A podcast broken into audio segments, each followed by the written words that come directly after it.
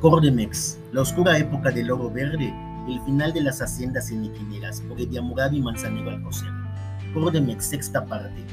Ya dueño de la empresa, el gobierno federal invierte importantes recursos en la transformación del aparato industrial con miras a darle al campesino yucateco dependiente del monocultivo del Enequem un apoyo sólido, industrializando y comercializando los derivados de la fibra del agave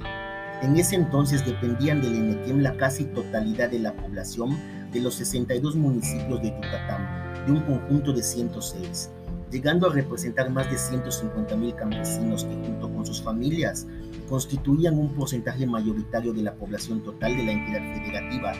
Era esta una población de origen maya, que disponía apenas de exiguos recursos e ingresos en la región.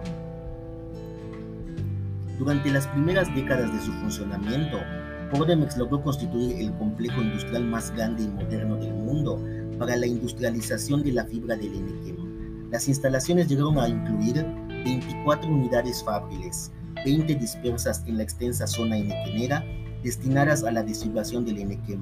las demás dentro de un conjunto en la ciudad de Mérida, una para la fabricación de hilos y jarcias, una para la producción de sacos y telas, una para fabricar tapetes y recubrimientos de muros, una más para la obtención de esteroides, moléculas químicas usadas en la industria farmacéutica, extraídos del jugo, aguas residuales del proceso de deshidratación del NQM. Los productos fabricados se vendieron en muchos países del mundo y una corta época de relativo auge se vivió en la región al lograrse que la Cordemex captara cerca del 100% de la producción agrícola y niquenera. No se logró, sin embargo, el objetivo primordial de la empresa, que el valor de la producción obtenido de los mercados se reflejara en una mejor economía para la clase trabajadora, especialmente la campesina que continuó marginada y depauperada.